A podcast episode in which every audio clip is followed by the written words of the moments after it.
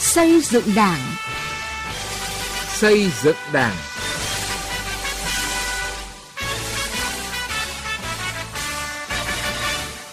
Kính chào quý vị và các bạn. Chương trình xây dựng Đảng hôm nay xin chuyển đến quý vị và các bạn những nội dung sau. Kiểm soát quyền lực và vai trò của người đứng đầu trong công tác đấu tranh phòng chống tham nhũng. Mở rộng thông tin thực hiện dân chủ trong Đảng ở Thái Bình thông qua ứng dụng phần mềm sổ tay đảng viên điện tử. Từ nghị quyết đến cuộc sống.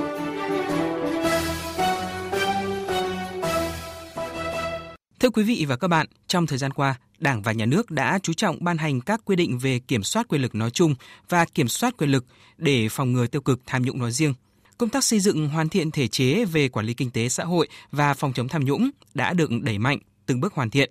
Tuy nhiên, những thể chế trong Đảng cũng như quy định pháp luật về kiểm soát quyền lực, nhất là kiểm soát quyền lực trong công tác cán bộ thời gian qua vẫn chưa tạo ra được hàng rào đủ mạnh để kiểm soát quyền lực, phòng ngừa tham nhũng theo hướng bảo đảm không thể, không dám, không muốn, không cần tham nhũng. Tiến Anh, phóng viên Đài Tiếng Nói Việt Nam có bài đề cập. Nhìn lại hoạt động phòng chống tham nhũng thời gian qua, tiến sĩ Nguyễn Viết Thông, nguyên Tổng thư ký Hội đồng Lý luận Trung ương cho rằng, Ban chấp hành Trung ương, Bộ Chính trị, Ban Bí thư đã chỉ đạo mạnh mẽ, đồng bộ, quyết liệt, hiệu quả công tác đấu tranh phòng chống tham nhũng và đã để lại những dấu ấn nổi bật, tạo sự đồng thuận cao trong xã hội – Tuy nhiên, cơ chế kiểm soát quyền lực để phòng chống tham nhũng vẫn chưa thực sự hoàn chỉnh, còn những hạn chế nhất định, nên phần nào làm giảm hiệu quả của công tác phòng chống tham nhũng. Chúng ta đều nói rằng nhân dân là chủ thể quyền lực nhà nước thì ờ, đây chúng ta có quy định về cái giám sát phản biện xã hội nhưng mà quy định để nhân dân là tham gia vào kiểm soát quyền lực kể cả quyền lực của đảng, nhà nước và các tổ chức xã hội thì nhân dân được làm những gì vẫn chưa rõ. Điểm lại những vụ sai phạm đã được Ủy ban Kiểm tra Trung ương làm rõ và xử lý, cũng như các vụ án tham nhũng liên quan đến cán bộ cấp cao, các tướng lĩnh, có thể thấy bên cạnh việc thiếu trách nhiệm buông lỏng lãnh đạo, quản lý, thì nguyên nhân dẫn đến những vụ sai phạm tham nhũng lớn còn do các cá nhân đó đã lợi dụng, lạm dụng chức vụ quyền hạn được trao để trục lợi cá nhân và phe nhóm. Tiến sĩ Lê Văn Cương, nguyên Viện trưởng Viện Nghiên cứu Chiến lược Bộ Công an cho rằng, muốn phòng chống tham nhũng có hiệu quả, điều cần thiết là phải kiểm soát được quyền lực để đẩy lùi cái thá quả tham nhũng. Trước hết phải siết chặt cái hệ thống giám sát quyền lực Việt Nam. Cái điều thứ hai, làm rõ trách nhiệm của cơ quan công quyền của cá nhân những người đứng đầu cơ quan tổ chức đơn vị. Hệ thống hiến pháp luật pháp của chúng ta hiện nay chưa quy định cụ thể rõ ràng về quyền và trách nhiệm pháp lý họ phải chịu. Cái việc thứ ba tôi cho tối quan trọng mà nghị quyết nêu ra rồi điều lệ đảng nói rồi đảm bảo cho cơ quan nhà nước hoạt động công khai minh bạch để cho người dân giám sát được. Nhiều chuyên gia cho rằng hiện nay chúng ta vẫn chưa kiểm soát được quyền lực nói chung và quyền lực liên quan đến phòng chống tham nhũng nói riêng. Các cơ chế chính sách pháp luật về quản lý sử dụng ngân sách, đầu tư công, mua sắm công, quản lý đất đai vẫn còn nhiều sơ hở. Trong khi đó lại chưa có cơ chế và các giải pháp rõ ràng để kiểm soát phòng ngừa lạm dụng chức vụ, quyền hạn để vụ lợi trong ban hành và thực thi các chính sách đặc biệt là thiếu các quy định pháp lý cụ thể đối với việc kiểm soát quyền lực trong công tác cán bộ. Ông Lê Thanh Vân, Ủy viên Thường trực Ủy ban Tài chính Ngân sách của Quốc hội chỉ rõ, vấn đề kiểm soát quyền lực đang đặt ra rất cấp bách, cần sớm đưa ra các quy định cụ thể về vấn đề này, nhất là kiểm soát quyền lực trong công tác cán bộ. Bởi nếu chúng ta kiểm soát tốt lĩnh vực này thì sẽ tạo ra đội ngũ cán bộ đủ tâm, tài, trí, một lòng phụng sự đất nước, phục vụ nhân dân, Kiểm soát quyền lực là vấn đề rất là lớn, nó liên quan đến việc xây dựng cái thể chế, à, bộ máy, chính sách và tôi cho rằng gốc rễ của mọi vấn đề đó chính là công tác nhân sự. Nếu như chọn được cán bộ xứng đáng là hiện tại thì đội ngũ đó sẽ hoạch ban hành chính sách đúng đắn phù hợp để mà thúc đẩy xã hội phát triển. Tiến sĩ Phạm Việt Long, tổng biên tập tạp chí Văn Hiến Việt Nam cũng cho rằng tham nhũng vẫn còn phức tạp bởi chúng ta chưa có những chuyển biến mạnh mẽ trong công tác cán bộ. Chúng ta đã nói rất nhiều về tình trạng chạy chức chạy quyền dẫn đến sử dụng cán bộ chưa đúng, tình trạng đặt nhầm chỗ, ngồi nhầm ghế vẫn còn xảy ra. Chính vì thế cần phải có các biện pháp xử lý cụ thể cả đối với những cán bộ nhầm chỗ và cả cơ quan cá nhân làm công tác cán bộ khi đặt họ vào vị trí không đúng. Trong truyền thống của cha ông của chúng ta ấy là có cái việc là tiến cử quan, nhưng người tiến cử đó lại chịu trách nhiệm suốt đời với cái người mình tiến cử. Vị quan mà mình tiến cử về sau vi phạm thì chính cái người tiến cử là bị tội theo. Nếu còn uh, nhiều người tìm mọi cách đưa anh A anh B vào trong đội ngũ lãnh đạo làm xong đến anh A anh B đó bị vi phạm rất nặng mà vi phạm suốt từ cả một quá trình mà chẳng có kỷ luật gì thì tôi nghĩ đấy là chưa nghiêm đâu chưa góp phần làm triệt tận gốc cái việc tham nhũng hoặc là chạy chức chạy quyền này. quyền lực luôn hàm chứa nguy cơ tha hóa Để kiểm soát quyền lực, không để tình trạng sự đã rồi mới xử lý kỷ luật như một số vụ việc gần đây, thì trước tiên cần có một cơ chế giám sát quyền lực để phát hiện và ngăn chặn những hành vi vi phạm có thể xảy ra. Cơ chế kiểm soát ấy phải đa chiều, đủ mạnh để không ai có thể lạm dụng quyền lực trong thực thi công vụ.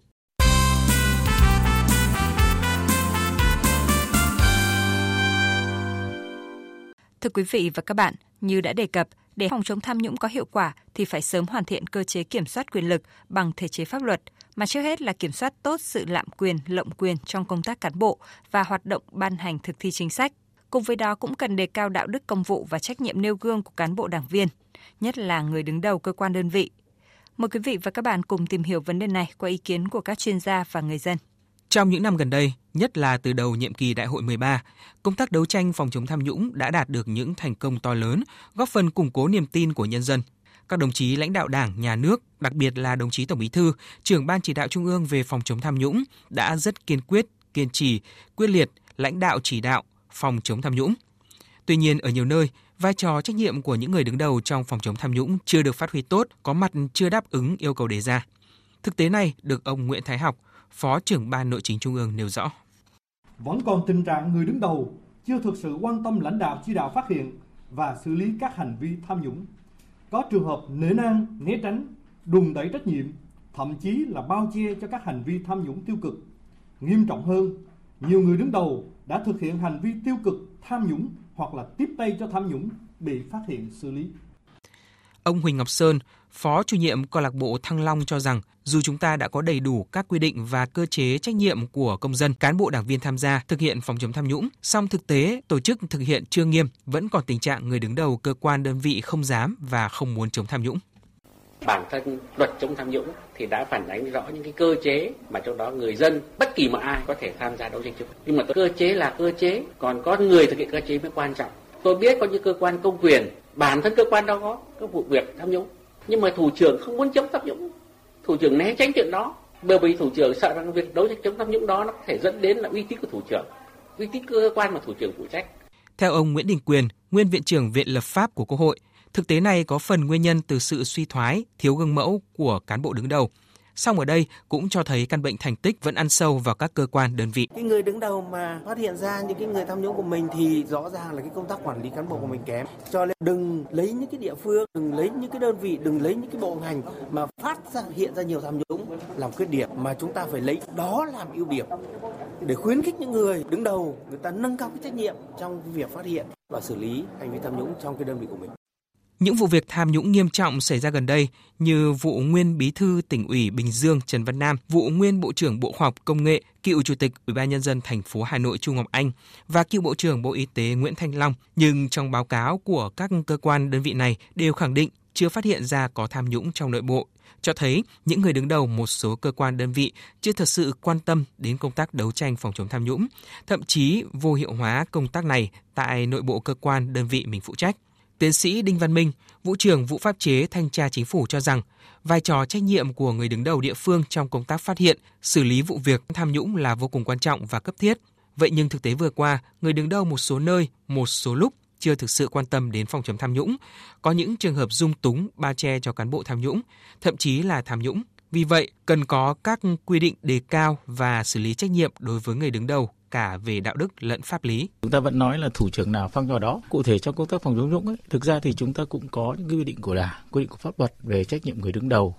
trong việc nêu gương, trong việc ừ, triển khai các biện pháp phòng chống nhũng, cũng như là trong việc anh phải chịu trách nhiệm ừ, khi mà anh không thực hiện tốt cái việc đó hoặc là để xảy ra tham nhũng bản thân người đứng đầu có những trường hợp là dung túng có trường bao che thậm chí là trường hợp người đứng đầu là cũng dính vào việc đó thì là trở thành một cái sự vi phạm là được ừ, che chắn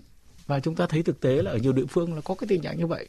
cho nên chúng tôi nghĩ là cái cái vai trò trách nhiệm người đứng đầu chúng ta cũng phải nhìn nhận một cách nó rất là toàn diện người đứng đầu cái trách nhiệm không chỉ là trách nhiệm pháp lý đâu mà phải là trách nhiệm đạo đức và trách nhiệm chính trị nữa. cùng với tăng cường giám sát quyền lực nâng cao năng lực tổ chức thực hiện chính sách pháp luật một cách công khai, minh bạch dưới sự giám sát của người dân thì các cấp ủy Đảng cũng phải thường xuyên tăng cường công tác kiểm tra, giám sát để phát hiện uốn nắn những dấu hiệu vi phạm, tham nhũng ngay từ lúc manh nha.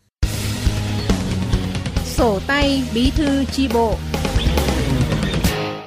Thưa quý vị và các bạn, Thái Bình là tỉnh đầu tiên trong cả nước triển khai phần mềm sổ tay đảng viên điện tử. Đến nay, sau nửa năm thực hiện, từng chi bộ đảng viên đã bắt kịp với công nghệ 4.0, từng bước nâng cao chất lượng sinh hoạt, đổi mới phương thức lãnh đạo của các tổ chức cơ sở đảng. Phóng viên Thu Huyền có ghi nhận về kết quả bước đầu này. Ví dụ như đây như này, đấy, các đồng chí đừng nghe các đồng chí à, đảng viên mà mắt à, kém mà không đọc được thì các đồng chí sẽ mở để các đồng chí nghe cái tình hình của đất nước, rồi của tỉnh, của địa phương để các đồng chí nghe. Đặc biệt là cái cái cái, cái tin tức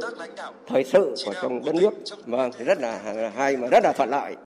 Nếu như trước đây chuẩn bị cho kỳ sinh hoạt tri bộ hàng tháng, ông Mai Văn Lập, bí thư tri bộ thôn Bồ Trang Ba, huyện Quỳnh Phụ phải rất vất vả trong việc chuẩn bị tài liệu trước kỳ họp, thì giờ đây có phần mềm sổ tay đảng viên điện tử, mọi công việc chuẩn bị cũng giản tiện hơn và đảng viên trong tri bộ dễ dàng tiếp cận nội dung họp, kể cả với những đảng viên đi làm ăn xa.